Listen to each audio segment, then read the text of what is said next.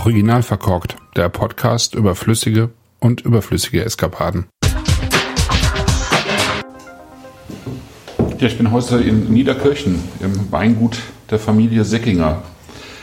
Mir gegenüber sitzt Jonas Seckinger, einer von drei Brüdern, die das Weingut führen. Ich glaube, dein, dein, Vater ist noch Besitzer, oder? Wenn man so ins Impressum der Website schaut, dann steht da, glaube ich, noch der Name deines Vaters. Genau, richtig. Ja.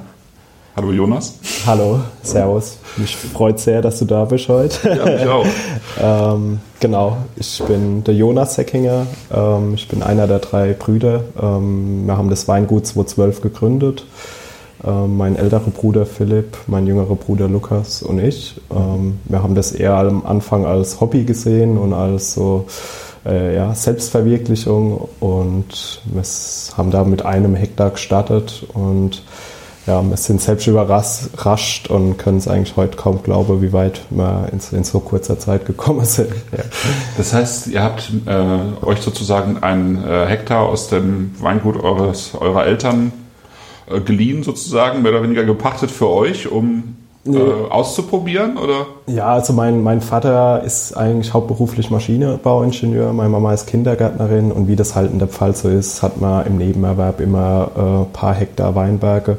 Bei meinem Vater ist das auch schon immer ein bisschen ausgeufert, weil das immer sein Traum war, Winzer zu werden, aber hat eine sehr große Familie und da hat der Opa gesagt, pass auf, das muss dann alles irgendwann teilen vielleicht. Okay, und dann, ja ein, ist ja ein berechtigtes, äh, berechtigter Einwand. Das genau. ist ja doch häufiger ein Problem auch. Genau, und dann äh, hat er sich äh, für einen anderen Weg entschieden, aber hat diesen, dieses Herzblut für den Weinbau nie, nie aus der Auge verloren und äh, hat sich den Traum, glaube ich, auch ein bisschen durch uns verwirklicht. Ähm, Genau, wir, wir haben mit einem Hektar gestartet. Wir haben 2007, 2008 haben wir schon so unter unserer Regie schon die erste Weinberge, also so rekultivierte Terrassen, gerade in der Petershöhle mhm. und der Meushöhle haben wir ähm, schon angelegt. Wann? 2007, 2008? Genau, 2007, okay. 2008. Also da war ich so Ende Abitur, Anfang Ausbildung. Das dann mit deinem Vater auch zusammen? Also genau. das war, war also, so ein Teil seines Projektes sozusagen, ja? Genau, also das war immer Hand in Hand zusammen mhm. und eine schöne Arbeit auch immer zusammen. Und ähm, genau, dann 2012 nach meiner Ausbildung vorm Studium in Geisenheim haben wir uns dazu entschieden, da einen Hektar circa einzulegen oder äh, da die erste Weine draus zu machen muss sagen, ja, da, da ging am Anfang auch sehr viel schief. es war von uns vielleicht doch ein bisschen so, ähm, ja, ein bisschen zu dogmatisch alles gedacht und überperfektioniert. Also gerade wenn man vielleicht so die Buhlweine aus 2013 kannte, ähm, wo halt schon sehr, sehr sauer waren, wo heute aber perfekt schmecken, äh, genauso äh, ähnliche ähm, Stilistik haben wir damals auch verfolgt, aber wir haben dann schnell gemerkt, okay, so ein kleines, unbekanntes Weingut aus Niederkirchen mit äh, sehr saure Weine hat es nicht unbedingt einfacher in der Weinwelt. Mhm. mhm. Ja. Das, genau, das war die Zeit sozusagen jetzt in der, in der Pfalz vor, vor zehn Jahren, wo man auf der einen Seite irgendwie von Winning hatte, die einen ganz anderen Stil äh, reingebracht haben, der Stefan Abmann mit, den, äh, mit diesen eher holzbetonten, kräftigeren, auch durchaus opulenteren Riesling. Genau, ja. Und dann eben von Buhl mit äh, Kaufmann, genau, der ja, ein, einige Jahre lang das Weingut geprägt hat mit, mit äh, seinem Stil. Genau. Ja. ja. das war, also es war nicht das Idealvorbild für mich. Ähm, wir wollten schon immer wirklich knochentrockene Weine machen. Mhm. Ähm, aber damals ist es halt noch ein bisschen zu arg auf die saure Seite ausgeufert. Ich meine, heute es sind 95 Prozent unserer Weine haben auch 0 Gramm Restzucker, mhm. aber das ist halt durch BSA Holzfass ganz anders verpackt. Das stimmt, es fällt, äh, also man, man merkt es irgendwie, äh, man nimmt es natürlich wahr, aber es fällt nicht so auf, weil es äh, gleichzeitig sehr charmante Weine sind. Ne? Genau, ja. genau, ja. Ja, und ich sag mal, die Stilistik hat sich jedes Jahr auch denke ich, bis 2017, 18 hat sie sich auch immer so ein bisschen weiterentwickelt, geändert. Ähm, er ist natürlich auch erwachsener geworden, also wir als Person und auch das Weingut mhm. äh, ist gewachsen. Ähm, bei uns hat immer eine riesige Rolle gespielt, das Probieren, ähm, das, sag ich mal, über, über den Tellerrand schauen. Vielleicht auch so ein bisschen den historischen Bezug aus der Pfalz. Ich meine, wenn man es so vor 100, 150 Jahren gesehen hat, ähm, war, glaube ich, Pfälzer Riesling oder Deutsche Riesling waren so die, die Könige. Und wenn dann manchmal auch mit dem Opa geredet hast, ähm, der hat auch gesagt, früher war eigentlich jeder Topwein zwei Winter, drei Winter eigentlich im Fass. Mhm. Und ähm, ja, da dieser Idee sind wir dann auch nachgegangen mit, mit, ähm, mit der Rieslinger oder Chardonnays, wie wir es jetzt heute auch machen. Ähm, Im Prinzip ist es ja eigentlich auch nichts anderes, wie sie es auch in Burgund oder Jura machen. Ähm, ja, hier stehen so, so ein paar äh, Probeflaschen auch. Ne? Da steht schon relativ viel Jura. Das ist so Jura gemischt mit Carsten Saalwächter und äh, ja. Odinstal. Ne? Genau. Äh, so äh, Stile, genau, die, die auch irgendwie so ein bisschen so eine Familie bilden. Da gehören eure Weine auf jeden Fall auch dazu. Ja, ja. ja ich mag das sehr, dieses ähm, handwerklich gut gemachte. Ähm, Weg, weg von Dogmatismus. Also klar, man will, man will Schwefel reduzieren und alles, aber gänzlich darauf verzichten wollen wir auch nicht. Wir wollen ähm, ja auch eine Stilistik schaffen, die man auch noch in 10, 15, 20 Jahre trinken kann und was auch wirklich schön und nachhaltig ist. Mhm. Ja. Als ihr euch dann entschlossen habt, so 2012, das mal so anzufangen, da hattet ihr aber noch keine Weinbauausbildung, oder? Ja, ich hatte eine Ausbildung. Mein älterer Bruder war im Studium und mein jüngerer Bruder, der ähm, machte, glaube ich, gerade Abi. Der ist dann danach ins Lehramtsstudium erstmal gegangen. Mhm. Also ja, man, man, hat auch perspektivisch gesehen, dass jetzt der Weg nicht unbedingt da im eigenen Weingut zu sehen war. Ja. ähm, ja, und wie gesagt, das Weingut, also die ersten drei, vier Jahre wir, waren wirklich so Learning by Doing, ausprobieren, auch den Markt kennenlernen. Und ähm, ich würde sagen, ja, dann ab 2014, 15 ging das schon ein bisschen besser. Ähm, da konnte man auch äh, mit, mit ein paar mehr Hektar mit ein paar mehr Fläche und auch mit, mit ein paar mehr äh, Kunde dann irgendwie Punkte. Und ähm, ab 2016 konnte ich quasi dann nach dem Studium direkt voll einsteigen daheim. Das war dann wirtschaftlich möglich und ab dann hat sich das eigentlich stetig sehr steil bergauf, sag ich mal, bewegt. Ja. In welchen Weingütern hast du deine Erfahrungen gemacht? Ähm, also Ausbildung hatte ich äh, in eine klassische Familienbetriebe. Das war in äh, Deidesheim beim Weingut Kimmich. Mhm. Ähm, ja, sehr klassische, traditionsreiche Familienbetrieb. Ich muss sagen, das war wahnsinnig wichtig, erstmal im ersten Jahr auch zu lernen, ähm, was auch Arbeit bedeutet oder tägliche Arbeit. Im zweiten Jahr war ich dann beim Weingut Zelt in Laumersheim. Ähm, hier war auch wieder Familienbetrieb mit einer schönen Tradition, ähm, mit einem guten Fokus auf Rotwein. Das war mhm. mir halt auch ganz wichtig. In Deidesheim hast du eher die, die Weißwein, die, die Riesling-Ecke gehabt und in äh, Laumersheim dann wirklich die, die Rotweine. Ähm, genau, und dann hat man sich halt übers Studium auch so persönlich weiterentwickelt. Dann war halt auch dieses Bio-Biodynamische ein Riesefaktor für uns. Ähm, dann habe ich mein Praxisjahr beim äh, Weingut Georg und Martin Fuser mhm. gemacht. Also hier im Ort? Genau. Quasi. Ja, ja, es war Zumindest ist die Familie im Ort, ne? Ja. genau. Ja, für mich halt auch äh, gerade für den Ort und auch gerade so im Bio, biodynamischen Weinbau äh, einer der ersten und wirklich konsequent, wirklich Top-Betriebe, finde ich. Und äh, dann habe ich mein BPS, also ähm, das Praktikum über das Weinbaustudium in Geisenheim, habe ich dann bei Odinstal gemacht, beim Andreas Schumann. Und das, mhm. ja, ja, das hat mich sehr bestärkt nochmal. Ja, das, ja, das kann man auch nachvollziehen, glaube ich, dann in, in den Weinen, die ihr seitdem macht, ne? so ein bisschen. Dass genau. Es ja, ja. Auch, auch sehr verwandt ist. Genau, ja. Also man kann natürlich den äh, Stil und die, dieses einzigartige Terroir da oben kann ich nicht kopieren. Nee, nee, nee, das, das würde ich auch gar nicht, gar nicht sagen. Also es ist mit Sicherheit keine, keine Kopie, aber es ist so ein ja. gleicher Denkansatz, glaube ich, ne? Genau. in den Weinen. Ja, so. ja. Also genau wie, wie auch im Odinstal, sehr reduziert, aber immer noch handwerklich gut beherrscht und ja. äh, auf einem guten Level. Ja. Nicola Libelli von Birken Wolf, ne? auch einer, der äh, genau, so in diese Richtung geht. Ja. ja, für mich war halt immer, oder für uns, wir wollten immer eher, ach, wenn wir mal einen Betrieb gehabt hätten, wollten wir immer eher in diesem Familienbetrieb, ähm, in dieser Größe dann bleiben.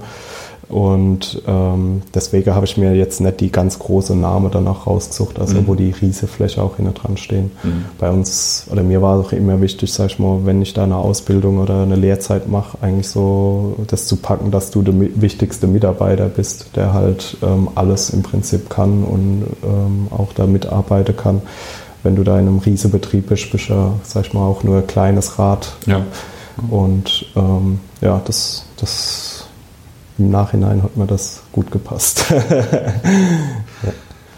Ihr sitzt hier in Niederkirchen und das kannte, glaube ich, bis äh, vor wenigen Jahren auch so gut wie niemand. Ne? Das ist einfach äh, äh, ja schon ein bisschen erstaunlich, weil es so, so nah eigentlich an den berühmten Orten äh, ja. liegt hier. Ne? Also Deidesheim ist, also es ist genau. mehr oder weniger ein Ortsteil von Deidesheim. Ja, so ja. Kilometer, ja. ja genau. die, die Rivalität ist zwar groß, aber im Herzen haben wir uns alle lieb.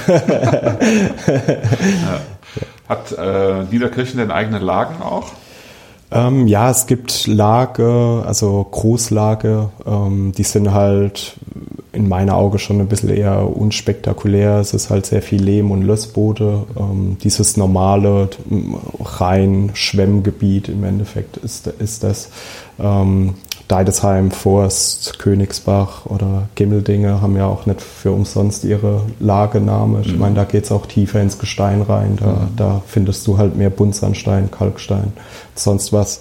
Hier ist hier im unterhalb der Weinstraße, also quasi in Niederkirchen, ist halt sehr viel von Lehmlöss dominiert. Ja. Was für uns aber auch gerade im Guts- und Ortsweinbereich auch sehr, sehr wichtige Böde und Lager auch sind. Ähm, also möchte die auf keinen Fall schlecht reden, aber die große Name haben sie nicht. Das heißt, ähm, in den, in den Gutsweinen, in den Gutsrieslingen beispielsweise fließen, fließt dann auch Trauben hier aus dem Ort. Genau, ein. genau, ja. Ja, also das, das Deidesheimer Grundstücksgebiet, das reicht ja schon weit in Niederkirchen oder selbst bis nach Friedelsheim da rein. Mhm. Ähm, da haben wir jetzt auch schon, sag ich mal, Sauvignon Blanc stehen und äh, auch ein Teil von der Rieslinge dann, was man für Ortswein oder so benutzen kann. Ähm, ja. Es ist immer, sag ich mal, wichtig, dass du da, das, äh, dass man das breit streut. Hier, ähm, hier hat man halt auch öfters Probleme mit Frost, weil es eher diese, diese flachere Lage sind. Mhm. Also das wird jetzt wahrscheinlich im Mai auch wieder auf uns zukommen. Die Eisheiligen und genau, ja, ja, bange, fall, bange, Nächte. Ja, fallen dieses Jahr auch äh, auf Vollmond, wie ich jetzt mal nachgeguckt habe. Also da knallt es meistens. Ja. Okay. Ja. Aber das gehört dazu. Das gehört dazu, ja. Das ist Landwirtschaft. Ne? Ja. Du hast einen Wein eingeschenkt. Wir probieren mal so ein paar Sachen dabei, ne? Genau. während wir uns unterhalten. Ja. Ähm, ich habe dir eingeschenkt Königsbacher Ölberg äh, 220. Den haben wir jetzt vor gute zwei Monate gefüllt. Ähm, genau, ich hatte es ja vorhin schon gesagt, wir, wir sind sehr fasziniert auch so ein bisschen von, der, von dem Traditionsreichere von der Pfalz. Also nicht das, was vor 30 Jahren war, sondern eher das, was vor 100, 150 Jahren war ohne irgendwelche chemische Zusätze, ähm, einfach nur mit viel Zeit und Geduld Weine auszubauen. Und genauso ist der Wein auch gemacht. Ähm, lag 16 Monate im Holzfass ohne Schwefel und hat dann vor der Füllung äh, kleine Schwefelgabe bekommen. Also kleine Schwefelgabe rennt man hier so von 15 Milligramm SO2. Mhm. Mhm. Ähm, ja, was wirklich schon sehr, sehr defensiv mit Schwefel gearbeitet ja, ist. Ja. Äh, wir wollen aber trotzdem, dass der Wein schon eine gewisse Zeit reifen kann und auch lebt. Ähm, ja, das ist für mich eigentlich so die, der Wein auch gerade die Idealvorstellung von, von einem Riesling. Ähm, du hast 0 Gramm Restzucker, du hast äh, schön ausgewogene Säure, also analytisch liegt man da wahrscheinlich bei 6,1, 6,2. Mhm. BSA, alles ist durch. Ähm, es hat quasi jedes mikrobiologische Stadium außer Essig durchgemacht. ähm, ja, und das ist so ein Wein, wo ich mir eigentlich immer vorstelle, äh, dass es auch früher so oder so ähnlich gemacht wurde. Und das ist auch das, also dass er sozusagen all diese Stadien durchgemacht hat, dürfte einfach auch die Basis dessen sein, dass er auch ohne oder mit sehr wenig Schwefel auskommt. Ne? Genau, ja, ja. Also es ist immer schön bei uns zu sehen. Wir kennen jetzt unseren Keller auch relativ gut ähm, die Weine gern quasi bis, bis Sommer, gern die eigentlich fast durch, also quasi so äh, 10, 11 Monate. Mhm. Ähm, dann haben sie eine kurze Ruhephase, dann machen sie meistens den malolaktische, die malolaktische Gärung, den BSA. Ähm, und danach haben sie noch so drei, vier Gramm Restzucker und die gären sie dann fertig eigentlich über den Herbst.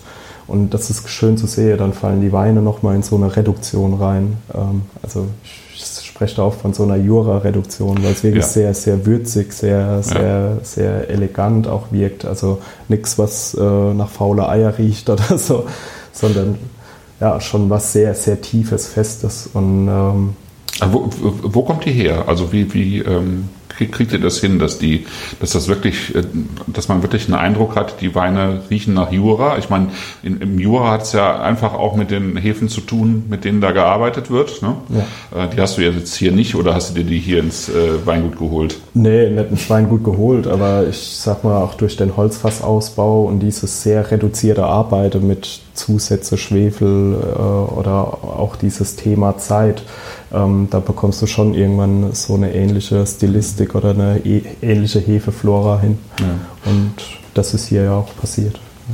Das heißt auch, dass ihr dann, ähm, dass die Weine auch Luft bekommen, so ein bisschen im Fass.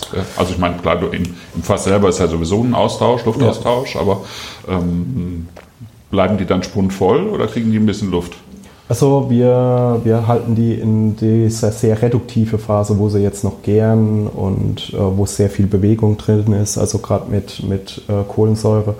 Ähm, da kann man schon, sag ich mal, ein bisschen entspannter dran gehen irgendwann, wenn wir merken, okay, der Wein ist jetzt durchgegoren, der Wein ist jetzt, äh, hat der BSA fertig, dann ähm, wollen wir die schon spundvoll halten, nicht, dass mhm. da ähm, zu viel Oxidation, zu viel Austausch stattfindet, weil dann kannst du auch schnell in so einen überoxidierten, so in so einen leichten Vershun-Stil ja, reinrutschen. Ja, ja. Was wir jetzt nicht unbedingt verfolgen bei, bei, bei deiner ganzen Weine. Also wir wollen schon immer noch so gewisse Brillanz, so eine Wiedererkennung von der Lage dann halten. Ja. Bleiben die Weine dann auf der Vollhefe eigentlich? Ja. ja. Also wir bewegen niemals Fass bis kurz vor der Füllung. Mhm. Ähm, das ist jetzt bei Gutswein, Ortswein, das ist überall so. Es äh, verschiebt sich äh, lediglich eigentlich der Füllzeitpunkt, äh, mhm. das Fülldatum bei deiner Kategorie. Ja. Das ist auch so ein Teil dieses wirklich sehr klassischen Ausbaus. Ne? Also genau, ja. Es ist ja irgendwie mal zwischendrin doch sehr en vogue geworden, die Weine irgendwie ständig abzuziehen und wieder umzufüllen. Und ja, also ich, wir haben auch manchmal äh, Versuche mit Batonage gefahren. Ähm, klar, die Weine werden dadurch schon breiter, aber wenn ich die wirklich absetzen lasse, dann bildet sich meistens auch äh, über der Hefe so eine leichte Weinsteinschicht und dann mhm. ist es fast wie, wie abgeschlossen. Und äh, ja, wir sind eh eher, sag ich mal, von der faule Kategorie Winzer. Ähm, wir, wollen, wir wollen da eigentlich auch wenig bewegen und mhm. wenig machen. Ja. Ölberg. Genau. Ja. Liegt wo? Äh, es liegt in Königsbach. Ähm, ich sag mal, die Lage hat das Weingut Christmann eigentlich bekannt gemacht. Ne? Ähm, ja. Das ist für uns, also wir sind ja sowohl hier in der Mittelhart als auch teilweise in der Südpfalz, also da bei Maikammer verortet. Äh, hier an der Mittelhart ist es unsere kalkreichste Lage. Also man merkt das auch immer jedes Jahr am pH-Wert und an der Säurewerte. Die sind schon immer sehr gedämpft. pH-Werte dadurch auch ein bisschen höher. Aber ähm, ja, mich erinnert das oftmals nicht unbedingt an Riesling, sondern so gerade am Anfang oder gerade in dieser, dieser Gärphase äh, kommt bei mir auch immer oft so ein bisschen eher die Assoziation zu Chardonnay, weil es einfach so ein, ähm, ein schöner, ja, voller Mund hat, ähm, auch eine sehr kreidige, kalkige Gaume, ähm, sehr viel Salz, wenig Säure und ja, also ich, ich liebe so Sachen, so Weine habe ich immer gern auch in so einer Blindprobe. Dann denke ich immer so, das Herz sagt Riesling, der Verstand sagt Chardonnay und dann denke ich so, ah, okay. ja. Salzigkeit ist so ein Begriff, den ich selber auch äh, immer häufiger verwende. Ist irgendwie so auch so aufgekommen, keine Ahnung, vielleicht vor, also soweit ich das nachvollziehen kann, vielleicht so vor fünf, sechs Jahren, ne? ja. länger noch nicht. Ja. Aber ähm, ist schon bemerkenswert, also dass sich so viele äh, Weine in der Richtung bewegt haben, auch die, äh, in der man diese Salzigkeit eigentlich schmecken kann. Ähm, ja. auch da ist so ein bisschen die Frage, also es hat natürlich sehr viel mit den Böden zu tun, in denen die ähm, Wurzeln, aber äh, poliert ihr das sozusagen auch heraus durch, durch die Art und Weise, wie ihr das ausbaut?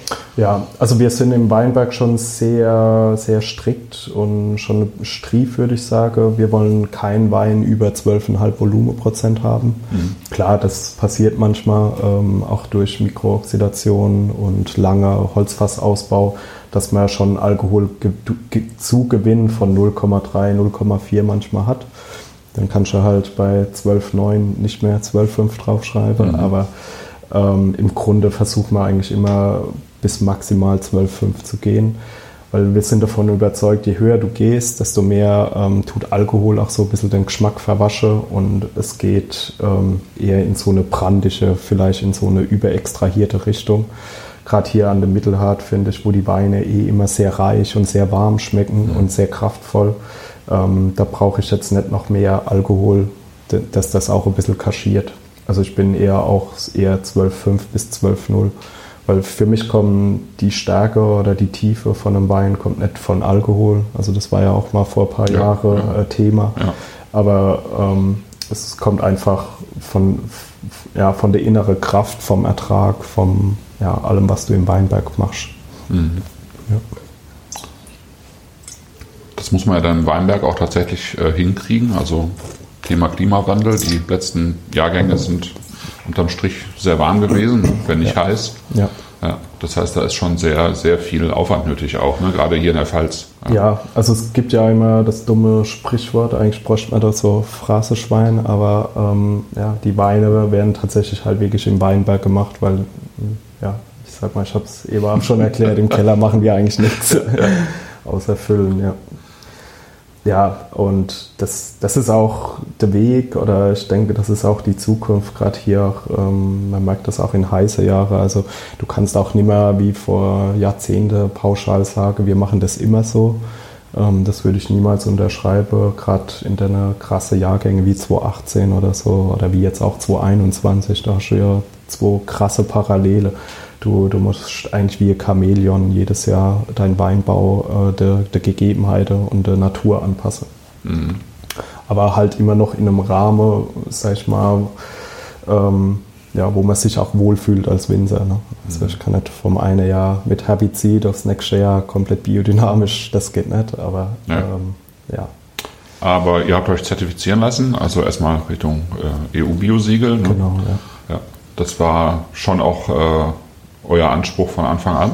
Ja, ja, also gerade auch durch diese ähm, Biopraxisphase, die ich dann auch bei Fusa und Odinstal hatte, äh, also da davor haben wir uns auch schon zertifizieren lassen, ähm, war das natürlich auch für uns selbstverständlich und ich sag mal, ähm, ich kann auch nur von einem gesunden, schönen, ausgeglichenen Boden, kann ich auch äh, so Projekt, wie wir es hier haben, kann ich das auch starten. Ähm, ja, ich sag mal, man merkt auch immer sehr oft bei Weine, wo die Weinberge nicht im Gleichgewicht sind, was für Probleme dann später im Fass auftreten. Also wir haben das auch selbst öfters jetzt schon gehabt, weil wir ja in den letzten Jahren ziemlich viel Fläche auch dazu bekommen haben, die vorher mhm. halt konventionell bewirtschaftet haben. Äh, da, da, hast du schon immer staunen können, was dann manchmal mit den jungen Weinen so passiert ist. Also da, ja. da gab es immer Auf und Abs. Aber ja. Man braucht ja drei Jahre, um dann für so einen neuen Weinberg eine Zertifikation zu bekommen. Ähm, wie, wie lange hast du das Gefühl, brauchen die Weinberge tatsächlich, bis sie irgendwie da sind, wo ja, also wir haben willst. ist sehr unterschiedlich, halt wer es auch vorbewirtschaftet mhm. hat, ne, ähm, was da an Chemie vorher reingehauen wird. Ähm, wir haben Weine, Weinberge, die jetzt fünf Jahre alt sind, die wir immer noch nicht in der Spur so richtig haben, aber es gibt halt Weine, Weinberge, die dann auch noch zwei Jahre schon eigentlich wirklich als Bio gut nehmen können. Aber ja, das, das Ziel ist einfach, sag ich mal, es, das ist auch wieder das, man muss sich da an alle Gegebenheiten auch ein bisschen dran trauen, gewöhnen und das auch so, so ähm, in der Form auch umstellen, ähm, wie das es auch der Weinberg braucht. Also ich sag mal, die Weinberge, die da ein bisschen schlechter behandelt wurden die letzten Jahre, die bekommen dann auch ein bisschen mehr Pflege oder ein bisschen mehr ähm, mhm. Input von uns. ja. Liebe Zuneigung und äh, Streicheleinheit. Präparate, ja. Genau. Ähm, ja, Biodynamie, das ist ja sagen wir mal, äh, für die, die ähm, ja, für die Top-Betriebe, glaube ich, in Deutschland mittlerweile, für viele der Top-Betriebe irgendwie ein, ein Thema. Ja. Ähm, mit ganz unterschiedlichen Sichtweisen, glaube ich, darauf. Also es gibt, äh, gibt natürlich viele, so wie den Andreas vom Odinstal, die so ganz tief drin sind. Ja. ja. Ähm, andere ähm, nutzen das eher sehr praktisch. Wie ist das bei euch? Ähm, ich, ich, wir sind da noch relativ äh, Zwiegspalte. Also genau, du hast ja gesagt, für mich ist der Andreas in Deutschland auf jeden Fall, sag ich mal, der, der Leuchtturmbetrieb für Biodynamie. In Österreich ist es zum Beispiel Heinrich. Ähm, für mich, also die Biodynamie tut eigentlich auch, ähm, sag ich mal, voraussetze, dass du auch diesen tierischen Aspekt reinbringst. Und ähm, Jetzt, wenn man gerade Demeter nimmt, ähm, stellt Weinbau die einzige Ausnahmegenehmigung dar, äh, was man, dass man kennen, tierischer Hof oder tierischer Betrieb mit dabei. Über die, die, diese Kreislaufwirtschaft ist, ne? Wo, genau. Ähm, also wir, wir, wir arbeiten mit Präparate auch von Bauern, die, die uns das halt perfekt herstellen. Ähm, aber ich bin noch, oder wir sind noch nicht so weit, ähm, das da zu propagandieren oder zu sagen, wir sind biodynamisch. Ähm, ich, ich, ja, für mich ist es ein Traum, dann irgendwann wirklich auch so mit Viehhaltung und allem drum und dran da ein bisschen zu arbeiten, dass ich wirklich diesen Kreislauf habe und dass es auch wirklich sehr authentisch und schön rüberkommt. Aber ähm, momentan nutzen wir das, machen wir das auch, aber ich, ich fände es ein bisschen heuchlerisch im Endeffekt, wenn, wenn ich das da zu, zu arg ausschlachte wird.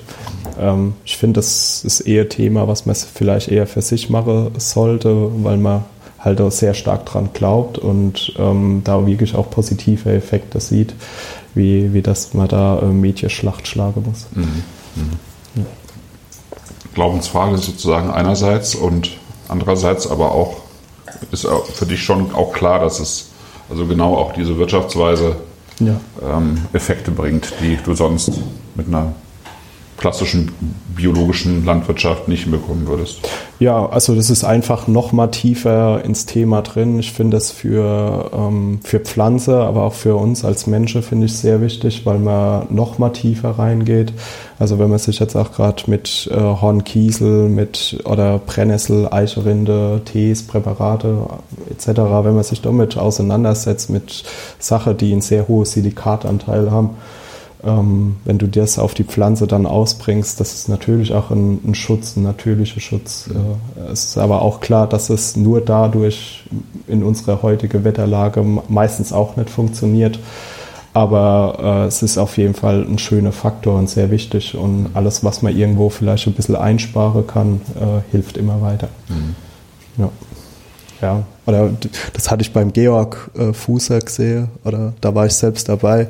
Die hatten äh, Hornmist, die, die Kugeln quasi ähm, im Sommer dann ausgegraben und in so Kartoffel, in so Judesäcke aufbewahrt und dann, ich glaube, halb Vierteljahr später oder so haben die, wollten sie die ausbringen und haben sie gesucht und dann haben sich einfach die Säcke aufgelöst. Und dann hast du einfach gesehen, wie viel Energie in diesen äh, Hornmistkugeln da drin okay. steckt. Und das ist so, ja, so Wahnsinn. Sehr augenöffnend war das. Ja. ja. genau. Ähm, nächster Wein ist die Deidesheimer Petershöhle. Also das ist ein Weinberg, da steckt in unserer Familie eigentlich so, so ziemlich so der, der ganze Stolz. Also mein Vater hatte in der 80er schon begonnen, mit dem Opa die Terrasse oben am Wald in Deidesheim zu rekultivieren. Ähm, es ist halt ganz weit weg von dieser klassischen Monokultur. Wir haben sehr rote, eisenhaltige Buntsandstein. Mhm.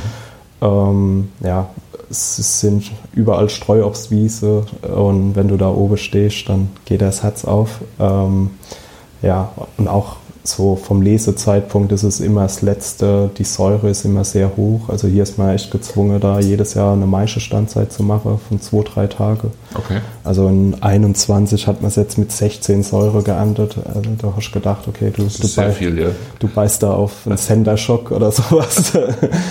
ähm, ja, und aber das sind für mich halt auch äh, die, die Weine, die gerade in diesem äh, Klimawandel-Thema einfach auch riese Zukunft haben und auch immer wahnsinnig gut reifen, egal ob du dann jetzt ein bisschen Schwefel gibst oder ein bisschen mehr, aber das ist immer sehr, sehr spektakulär, finde ich. Das heißt, das ist so ein offener Weinberg, offen gelassener Weinberg ähm, gewesen, der ähm, irgendwann nicht mehr bewirtschaftet wurde, weil es da zu kühl war oder im Vergleich zu den unteren Lagen? Oder? Ja, der Arbeitsaufwand dort ist schon sehr, sehr hoch. Mhm. Also wir, wir können da ca. 30 Prozent befahren.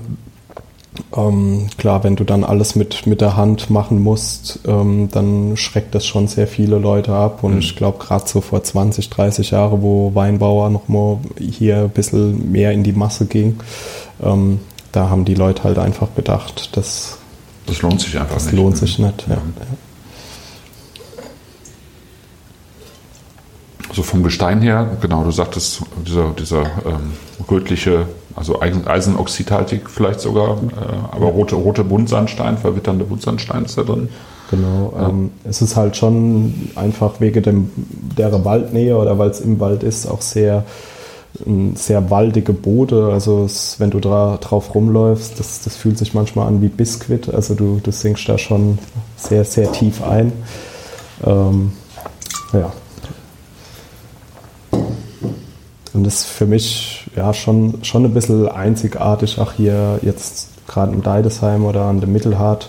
Klar, jetzt ausgenommen vom Odinstal, was aber nochmal eine andere Richtung einschlägt. Ähm. Jetzt ein bisschen rauchiger, ne? Der, genau. der Wein als der Ölberg. Es sind immer sehr, sehr reduktiv, sehr mhm. würzig, mhm. rauchig. Ähm, der Wein hat jetzt auch 15, 15 Monate gegoren.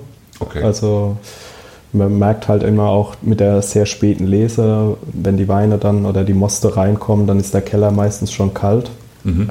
Und dann haben die es dementsprechend auch sehr schwer die dümpeln dann immer ewig vor sich hin. Man macht sich dann immer so an Weihnachten sehr viel Gedanke und betet, dass das was wird. Aber ja, der Wein hat uns noch nie enttäuscht am Ende.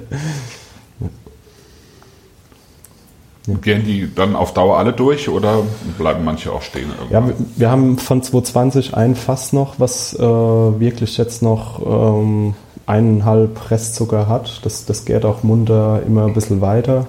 Aber ich sag mal, dadurch, dass wir da oben eineinhalb Hektar haben, ähm, ist es eigentlich relativ entspannt, da du immer eine gewisse gute Menge findest, die du dafür dann nutzen oder füllen kannst. Mhm. Ähm, wir haben hier halt fünf Terrasse, fünf verschiedene. Und äh, die höchsten Terrassen, die gären dann meistens am, am schlechtesten. Das ist so der Wein, glaube ich, aus der Range wirklich, der ähm, für sich genommen noch am unfertigsten wirkt, ne? genau. einfach am meisten Zeit braucht. Genau, ja. ja. ja. das ist halt auch, wo ich oftmals irgendwie drüber nachdenke und so die Hände über dem Kopf zusammenfalte, dann denkst du, du lässt einen Wein 16 Monate ohne Schwefel im Fass. Und eigentlich müsste er ja schon so ein bisschen weiter, reifer, oxidierter vielleicht schmecken und dann kommt sowas und ist komplett zu und reduktiv. Ja. ja.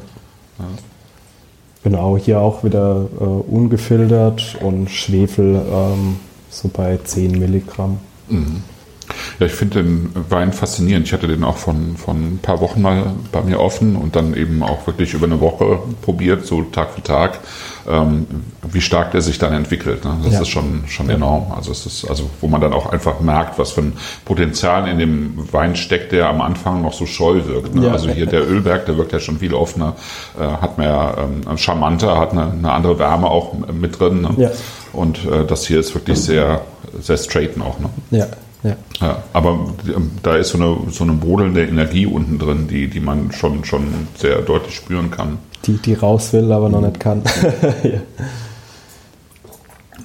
Wie viele Hektar bewirtschaftet ihr mittlerweile? Ähm, mittlerweile sind wir so bei 20 circa, was wir selbst bewirtschaften. Dann ist noch ein bisschen äh, Pachtbewirtschaftung und ein bisschen auch Zukauf dabei. Also wir vermarkten jetzt momentan 25 Hektar. Ähm, ja.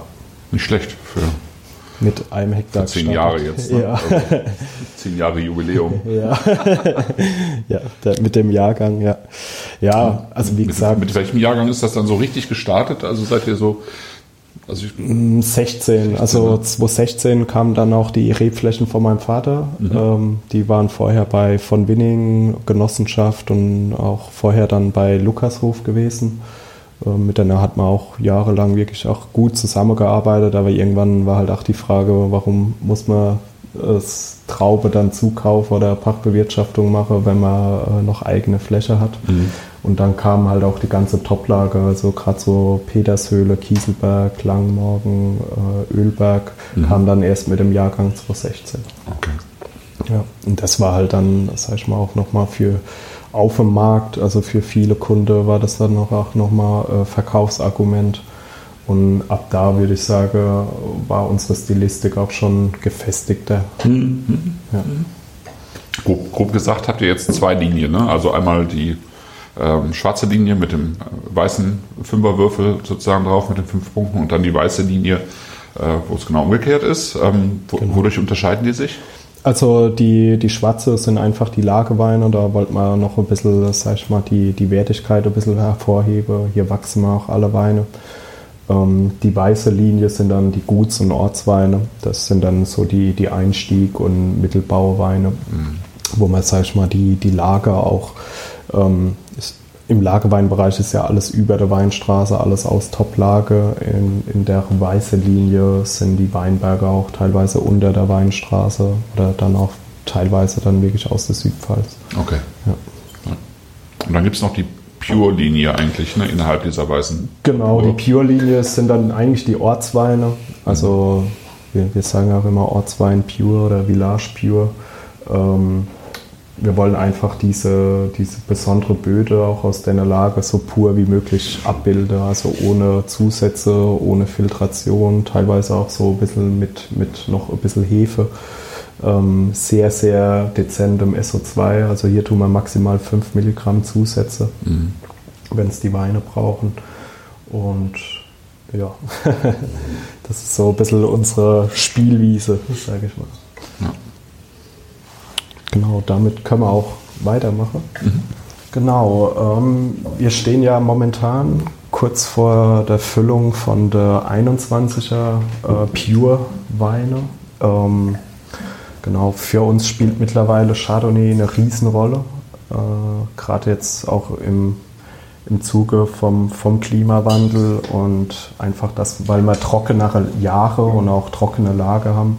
So wie jetzt in Rupertsberg, der Rupertsberger Nussbien ist ja neben Rubertsberger Reiterpfad eigentlich so diese Top-Lage oder große Lage in, in äh, Ruppertsberg und da haben wir mittlerweile auch relativ viel Chardonnay stehen, weil die Böden einfach sehr sandig sind. Mhm. Und Riesling oftmals mit, mit der Trockenheit vom Boden sehr viele Probleme hat, aber Chardonnay ähm, ja, schon seine Vorteile da hat. Genau, und da können wir jetzt gerade mal einen ersten Schluck von 21 nehmen. Ja, ist äh, eine faszinierende Rebsorte eigentlich. Ne? Also ich meine, man kann damit äh, einfach große Weine machen. Ja. Aber es ist ja eigentlich auch so ein richtiger Ackergaul. Ne? Also ja. du kannst ihn eigentlich überall hinpflanzen. Ja? Und er ist äh, relativ genügsam. Und ja. wenn ich jetzt so ins Burgund schaue, dann scheint die Sorte auch mit dem Klimawandel relativ gut zurechtzukommen. Ne? Ja. Ja. Es ist Wahnsinn. Also ich finde, das ist äh, Rebsorte ähnlich wie der Riesling. Die äh, zeigt super der Bode, aber es ist auch, du kannst es genauso auch eher in der, in der Menge oder in der Masse dann auch benutzen. Also das wollen wir ja nicht, aber ähm, ja, und es ist international halt wahnsinnig vergleichbar und mhm. wunderschön. Also das, das siehst du auf der ganzen Welt. Jeder kennt Chardonnay. Ähm, und ich sag mal, da mit dem Wein erkennt, sag ich mal, jeder, jeder Weintrinker oder leidenschaftliche Weintrinker sehr schnell, in welche Stilistik du reingehen willst. Äh, bei, bei Riesling ist es manchmal auch ein bisschen schwerer, weil viele Riesling jetzt auch nicht diese Natur oder diese reduzierte ähm, Machart dann zutrauen. Aber Chardonnay kennt man ja aus dem Jura, Burgund oder mhm. auch teilweise Loire, ähm, was für Potenzial da drin steckt. Ja. Genau. Ähm, Air Chardonnay Pur 221 ist eine Fassprobe. Es hat jetzt noch keinen Schwefel. Mhm. Ähm, es wird ähm, Mitte Mai wahrscheinlich gefüllt, die, die erste Füllung. Ähm, 21 war für uns halt ein Traumjahrgang, eigentlich in puncto pH-Wert und auch Säure. Also es war wunderschön. Da musste man eigentlich nichts machen. Ja, so wie immer, außer Lese. also im Weinberg dürfte es äh, relativ viel Arbeit gewesen sein zwischenzeitlich, oder? Ja, also Pflanzenschutz war hart. Mhm. Ähm, genau, hinten raus haben wir uns in dem Jahr auch ein bisschen mehr entschieden, einfach weil wir viel mehr Feuchtigkeit in Nässe gehabt haben, ein bisschen intensiver zu entblättern. Mhm. Ähm, weil wir einfach äh, lange trocken oder lange Phase ohne Botrytis äh, uns ge gewährleisten wollten und ich sag mal, die Taktik ist super aufgegangen.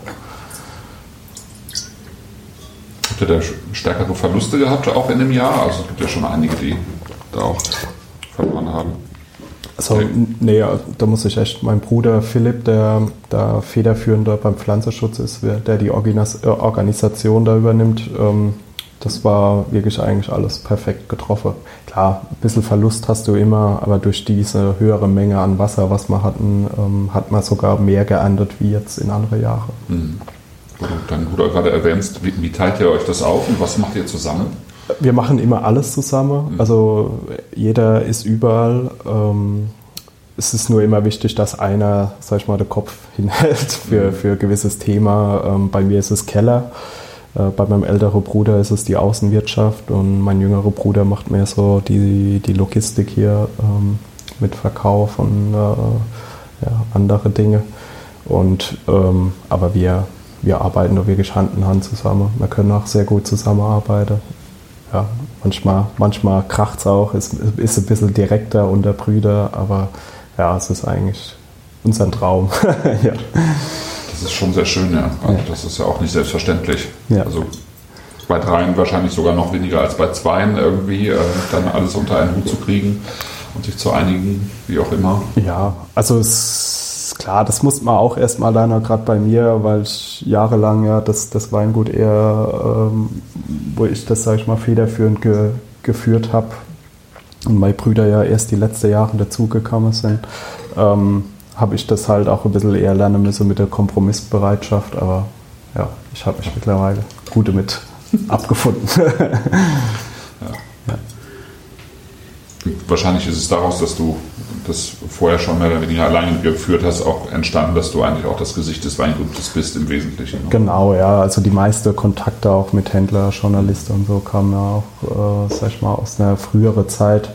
Und da stand ich einfach auch immer da für die, für die Leute. Das mache ich jetzt heute zusammen mit meinem jüngeren Bruder mehr und mehr. Ähm, ja, ich denke, das ist auch einfach so Gewöhnungsphase. Ich denke, in fünf bis zehn Jahren hat man mich vergessen. Hoffentlich.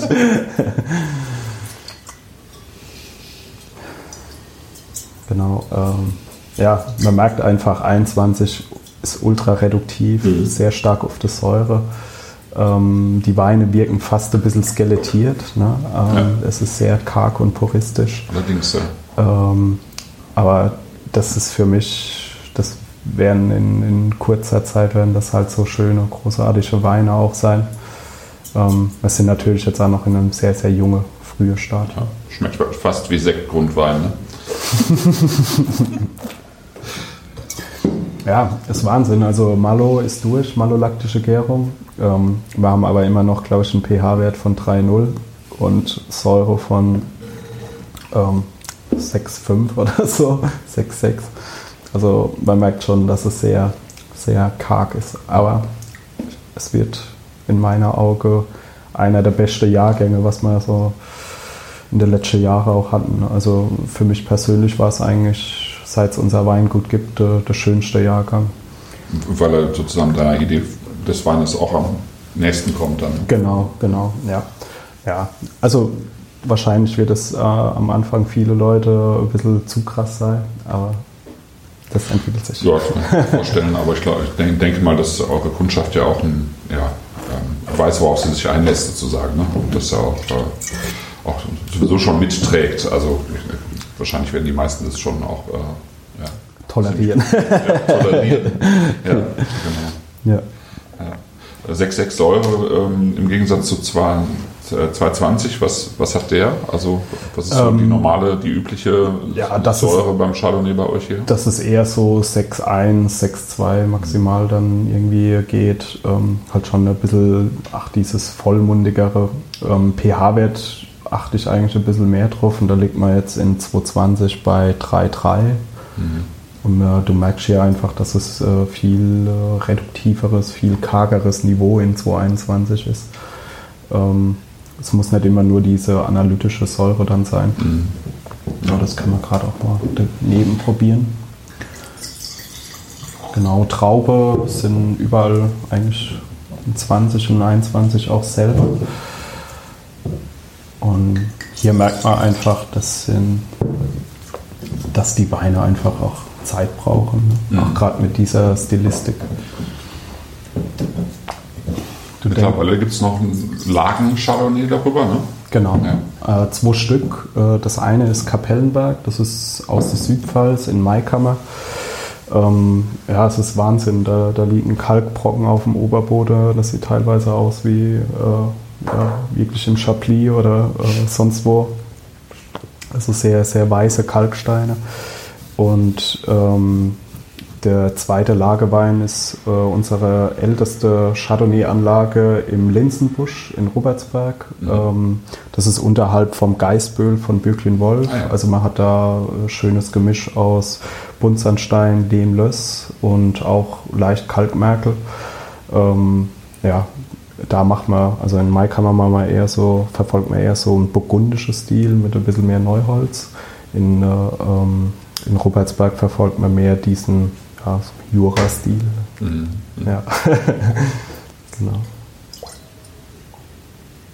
Abgesehen von Jura, ähm, was, was trinkst du am liebsten im Moment so, wenn du, wenn du eine Flasche Chardonnay aufmachst? Ja, also mich fasziniert schon immer diese Tradition ähm, quasi Jura Burgund. Das, das, das mag ich sehr. Ähm, ich muss sagen, ich hatte jetzt aus Österreich auch viele coole Sachen, wenn ich gerade so ähm, äh, Werlitsch, ähm, Muster oder auch Heinrich oder äh, klar, Wachter Wiesler, mhm. wie, mhm. wie, die alle, wie ja. sie auch alle heißen, Preisinger.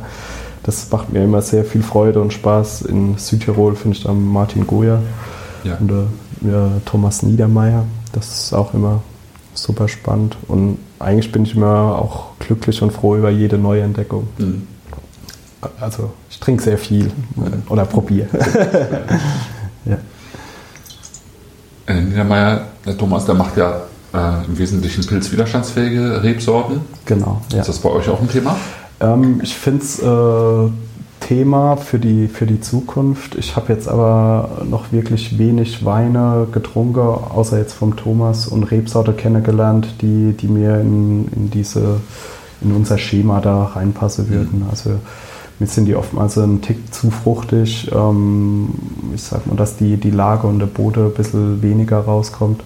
Aber ich, ich muss sagen, gerade für, für Genossenschafter oder für, für diese LEH-Nummern fände ich das sehr, sehr wichtig, wenn da äh, sehr viel auf Piwis gegangen wird, dass du einfach äh, dann ökologischere Fußabdruck dann auch hinbekommst. In der Fläche, ne? Ja. ja. Aber ich denke, das wird kommen. Das ist auch ein Ding der Politik und mhm. ähm, wenn man das vorantreibt, wird es schon wie viele Rebsorten habt ihr bei euch äh, so rumstehen? Also, das eine, also einmal habt ihr eine wirklich lange Liste an Weinen. Ne? Genau, ja es, ja. es, liegt halt auch an, äh, an der viele gute Lage, die wir haben. Mhm. Ähm, wir haben äh, schon sehr viel Rebsorte. Also wir haben äh, klar Chardonnay, Weißburgunder, Riesling, Gewürztraminer, ähm, Grauburgunder, Spätburgunder, Dornfelder, Regent, Frühburgunder. ja, wir haben zu viel. Also ist, glaube ich, auch normal als wachsender Betrieb in der Pfalz, dass ja. du automatisch sehr viel Rebsorte dann übernimmst. Die Baustelle arbeitet man halt quasi sein Leben lang ab, aber ja.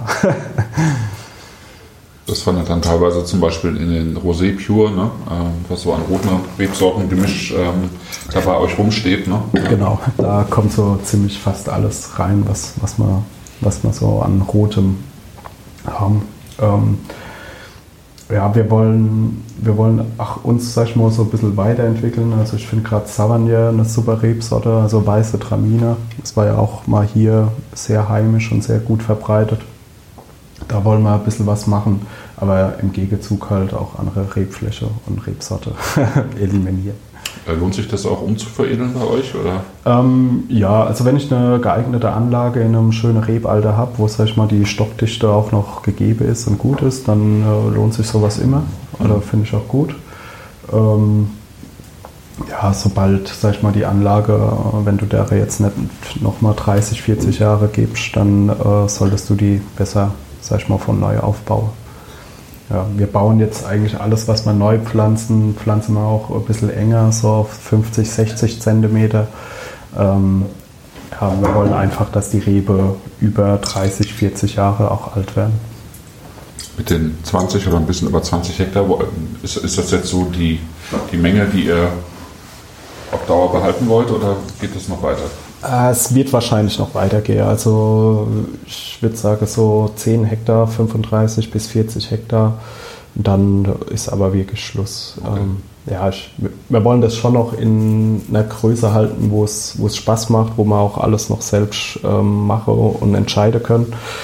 Und ähm, ich sag mal, bis, was sagt er, so 10 Hektar pro Familie bräuchte man schon und ja, Mhm. So 30, 35 Hektar und dann, dann ist gut. Das ist schon dann ein recht großer Betrieb hier. Ja, ja es, es reicht auch völlig. Mhm. Also ab dann hast du dann, dann geht es ja auch weiter. Also wenn dich dann noch weiter vergrößerst, dann wird, glaube ich, der Rebsortepool immer größer, immer größer und dann brauchst du immer neue Ideen und dann reicht eine Seite Weinliste nicht wahrscheinlich. Wahrscheinlich nicht und du brauchst einfach auch viel mehr Leute, ne? Genau. Gute Leute dann auch, die also wir arbeiten gern mit guten Leuten zusammen, aber ähm, ja, genau. ich finde, bei beide hast du halt schon relativ schöne Frucht. Ähm, ich finde, es geht auch beides so in so ein leichter Chablis-Charakter rein. Mhm. Also was sehr, sehr helles, sehr gelbes. Ja. Ähm, ja, das, das ist eigentlich auch so ein bisschen dieser, dieser Buntsandstein, Kalkstein, Löss-Gemisch. Also ich finde es total schön zu sehen, wie, wie ähnlich sich die beiden Weine auf der einen Seite sind, äh, eben tatsächlich durch eine ähnliche Ausbauart und Idee und wie, wie klar dann aber eben auch der Jahrgangscharakter daraus kommt. Ja.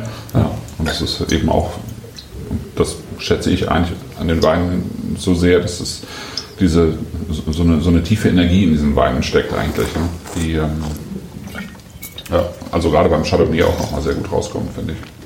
Ja. ja ja, gerade deswegen denke ich auch Chardonnay, dass es hier an der Mittelhart wirklich eine, schöne Zukunft haben wird. Viele gehen zwar jetzt, sag ich mal, gerade in diese sandige Lage auch eher auf Pinot, auf Spätburgunder, wo sich auch ein bisschen was entwickelt, gerade hier an der Mittelhart, aber ich sehe einfach die Tradition einfach auch ein bisschen mehr und die lag schon immer an der Mittelhart eher bei Weißwein. Und ähm, ja, ich bin, ich bin guter Dinge, dass das hier auch so weitergeht. Ist Silvaner bei euch ein Thema? Ähm, nee, nicht wirklich. Also ich sehe da von der eher säurearmere Rebsorte, sehe ich da wirklich Chardonnay als mhm. äh, großes Zugpferd, gerade auch für Lagerweine. Und ähm, Silvaner, klar, das war hier auch mal heimisch und hat große Bedeutung gehabt. Aber ähm, ich sehe ich sehe das eher, ja, das gehört eher nach Franke oder Rheihesse.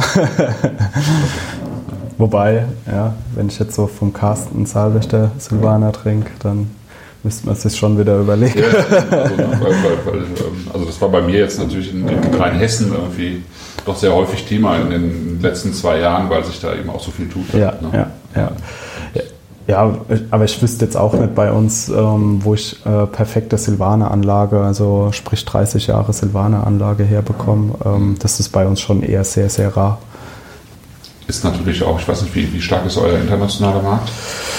Ähm, er wächst stetig, stetig. Äh, es ist jetzt nie ein Markt, wo wir forciert haben, wo wir jetzt, sag ich mal, Leute angeschrieben haben, die, die Leute quasi gerade in der Szene, wo wir uns bewegen, die ist ja eh relativ klein und ähm, ja, da arbeiten wir quasi so, glaube ich, mit der ähnlichen und selber Händler überall zusammen. Aber es ist auf jeden Fall ein Markt, der jetzt mittlerweile auch 30, 35 Prozent von unserem Betrieb dann eingenommen hat.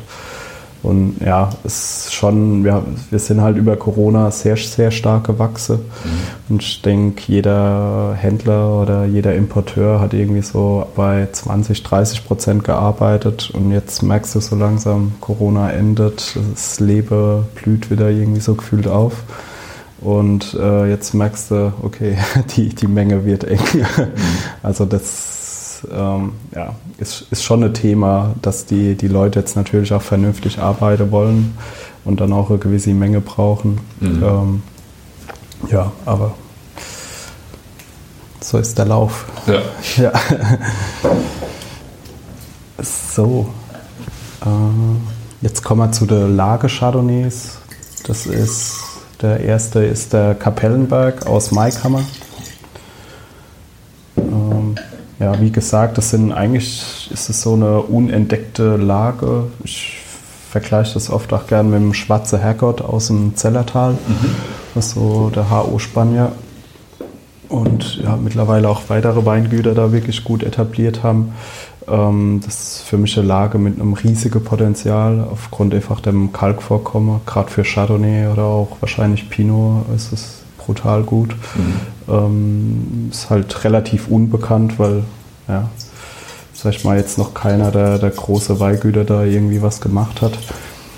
Aber ja.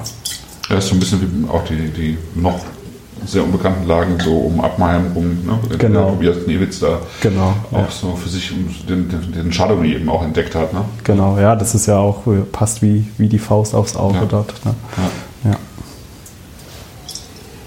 Was sind so die, die Holzgebinde, mit denen ihr arbeitet? Also hier ist jetzt ein bisschen mehr Holz drin. Genau, also das ähm, ist tatsächlich ein Holzfass, was wir mit befreundeten Weingüter hier aus dem Pfälzerwald geschlagen haben. Also das Projekt hat äh, 2013 begonnen. Das haben wir mit Scheuermann, mit Fuser, mit Reinhardt, mit Weißbrot haben wir das äh, zusammen gemacht und dann über Mattern, über die Fassküferei mhm. dann ausbauen lassen. Und das haben wir 2020 dann ähm, im Herbst bekommen. Das war ein Halbstück.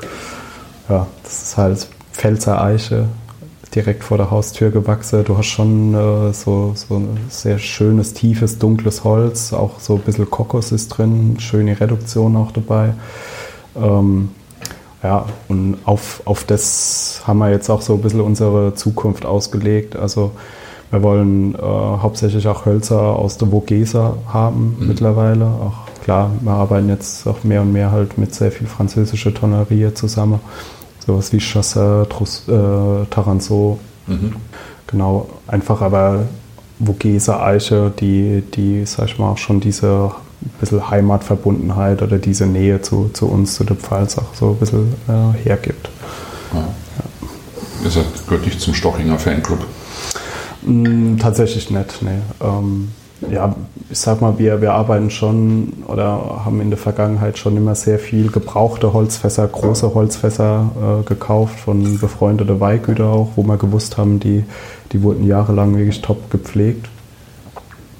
Also wir haben eigentlich alles von sehr viel äh, ähm, Tonos bis sehr einige Halbstück Stück und dann wirklich jetzt mittlerweile sehr viele Doppelstück einfach für die, für die Guts- und Ortsweine, weil das einfach auch von der, von der Menge schön, schön zu handeln ist und schön zu arbeiten ist. Mhm.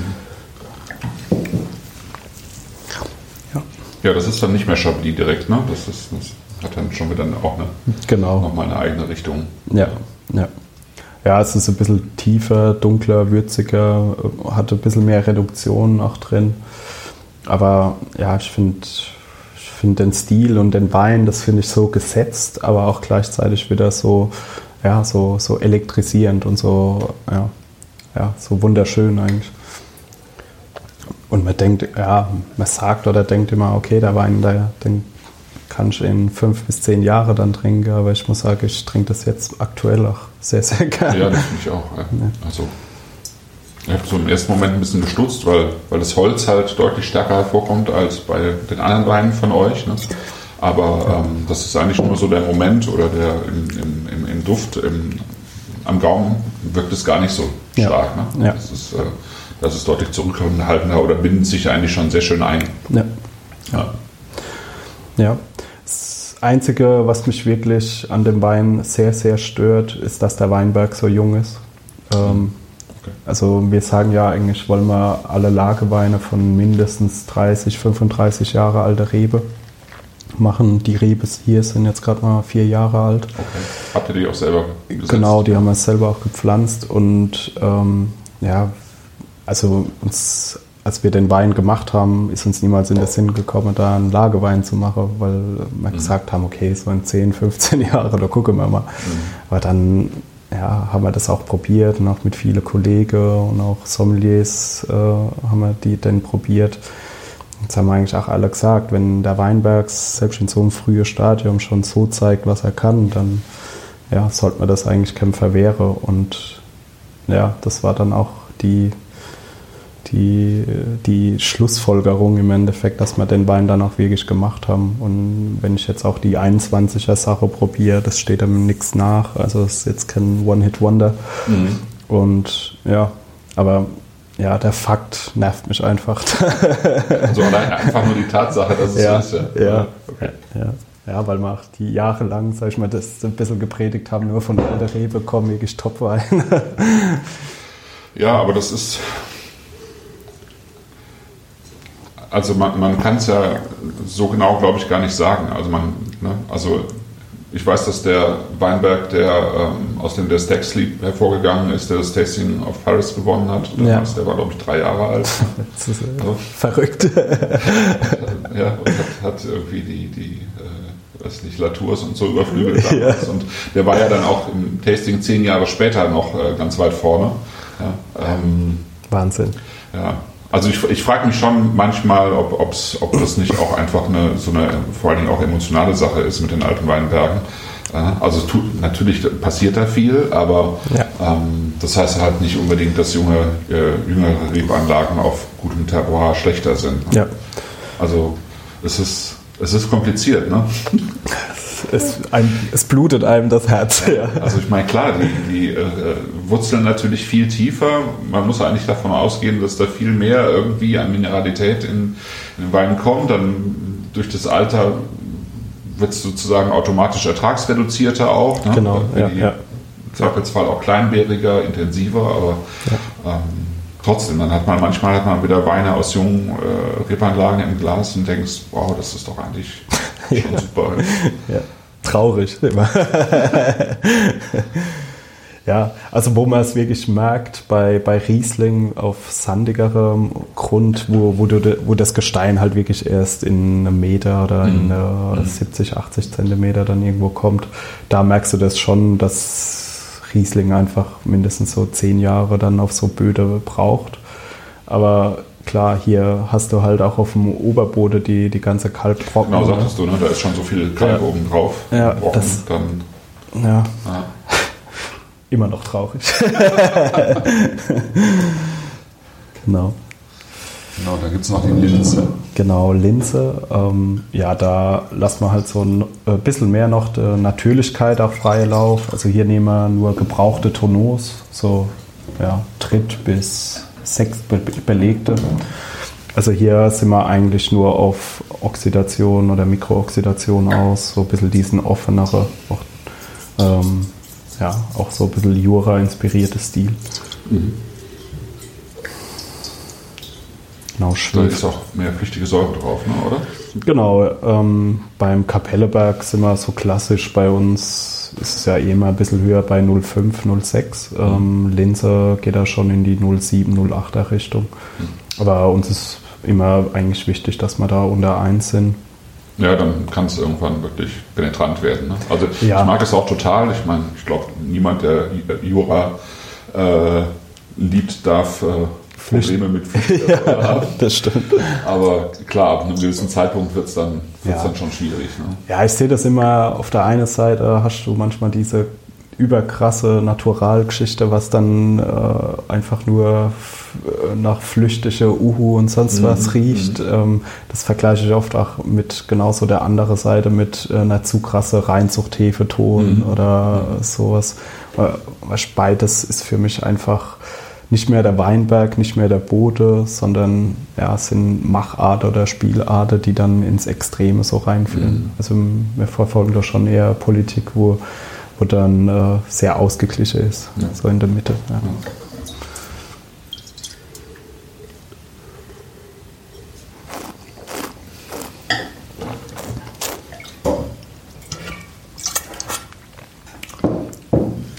hier ist Schwefelhalter-Thema. Hier haben wir, wie, wie bei der Ortsweine, eigentlich unter 5 Milligramm nur zugesetzt. Einfach, ähm, ja, um dieses auch so ein bisschen naturalere, dieses oxidativere auch ein bisschen zu unterstützen. Tendenziell dann auch ein Wein für dich, der früher getrunken wird. Also ich meine, der ist ja jetzt auch schon sehr offen. Ne? Ja, ja. Das hat, hat, ja immer auch sehr viel eben mit den geringen Schwefelgehalten zu tun, dass sich die Weine dann auch so offen präsentieren. Genau, ja.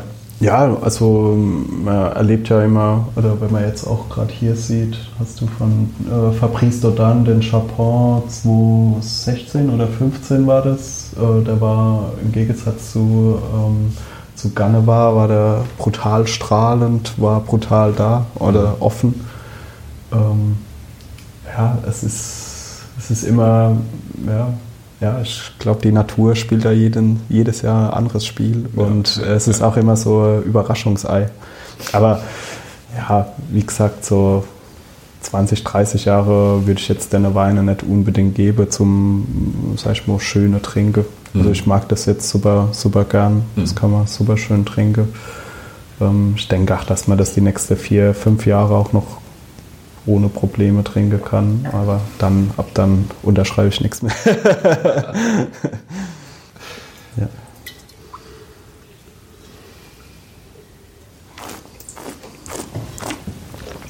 ja, sehr schön.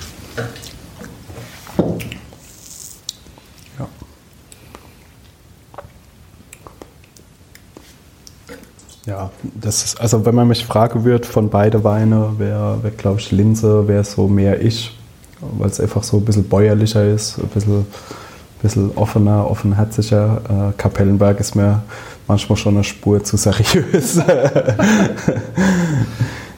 ja. Du bist eher der bäuerliche Typ, meinst du? Ich hoffe es, ja. ist das auch in dem, also ich meine, Wein wird ja auch vor allem zum Essen getrunken, zumindest klassischerweise in Frankreich, Italien oder so. Ne? Ja. Ähm, hier muss man das ja wieder so ein bisschen lernen. Ja, das stimmt. Ähm, was isst du dann gerne? Also ich, esse schon immer, sag ich mal, momentan ist ja diese, diese asiatisch angehauchte Küche hier, gerade in der Pfalz mit, mit äh, Isakaya Intense und so, ist ja schon äh, sehr, sehr, sehr schön da. Dazu passt es super. Mhm. Ähm, aber ich finde es genauso zu der traditionellen Sache. Also ich sage mal Pfälzer Teller mhm. und Chardonnay, Linse, da macht man nichts verkehrt. ja. Das sind auch tatsächlich Weine, glaube ich, die äh, äh, sehr stark auch über Sommeliers getragen wurden, wahrscheinlich am Anfang, oder? Ja. Die für sich entdeckt haben. Ja, ja. Ja, weil du einfach auch ähm, so ein bisschen die Assoziation äh, zu, zu dem Französischen hast, also gerade so das Jura-Burgund, was wir jetzt schon oft gesagt haben, aber ja, dann kommst du halt mit dem Air Chardonnay pur, der dann irgendwie für kleines Geld im Restaurant zu haben ist und dann nebendran halt was, was dreifach so teuer ist, aber beide, sag ich mal, in dasselbe Idee oder Stilistik reingehen. Und das ist, glaube ich, macht, der, macht der Leute und das Sommeliers dann schon immer Spaß. Ja, ich finde find das auch, dass, ähm, also man ist, ich glaube, die Popularität eures Weinguts ist schon in den letzten Jahren ziemlich durch die Decke gegangen. Aber ähm, glücklicherweise kann man eure Weine, also im Einstiegsbereich ja immer noch so, ich sag mal so um die 8 Euro, ab 8 Euro kaufen. Ja? Und äh, genau, ja. hatte eigentlich, ähm, gerade auch was den Riesling angeht, finde ich, den Einstiegsriesling, hat man eigentlich schon alles, was ihr macht, in diesem Wein drin. Das ist, äh, ja. ja. das freut mich, ähm, dass du das sagst, weil wir, wir geben uns bei jedem Weinberg dieselbe Mühe. Ne? Klar, mhm. jeder wird auch individuell oder äh, anders behandelt, aber äh, jeder bekommt dieselbe Wertschätzung auch ja. auf jeden Fall, ob der jetzt, sag ich mal, in einer schlechteren Lage steht oder nicht. Aber es ist halt wichtig da auch, ähm, für uns sind so die Guts- und Ortsweine mengenmäßig halt auch äh, sehr wichtig, aber auch von der Wertschöpfungskette. Ne? Ich erreiche mit einem Gutswein, der dann irgendwo vielleicht bei 30, 40.000 Flaschen liegt, erreiche ich halt genauso viele Leute, entsprechend Leute. Und Im Lageweinbereich wirst du halt immer weniger Leute erreichen und da ist es eigentlich schon das Wichtigste, dass du alle mit dem Gutswein oder Ortswein schon abholst. Mhm. Ja. und ich finde es auch wichtig. Ne? Also ich meine, jetzt bei Küstmann zum Beispiel, die haben ja den Schritt gemacht, dass sie im Prinzip die Gutsweine äh, Linie verlassen und, und mehr oder weniger im Ortsweinbereich einsteigen, ne? aus, ja. aus äh, nachvollziehbaren Gründen. Ja. Ähm, finde find ich für das Weingut sehr passend und gut. Aber ich finde es halt auch total schön, dass man solche Weine ähm, tatsächlich auch noch äh, für Leute hat, die, die jetzt nicht direkt mal 15 Euro für einen Wein ausgeben wollen. Ne? Ja.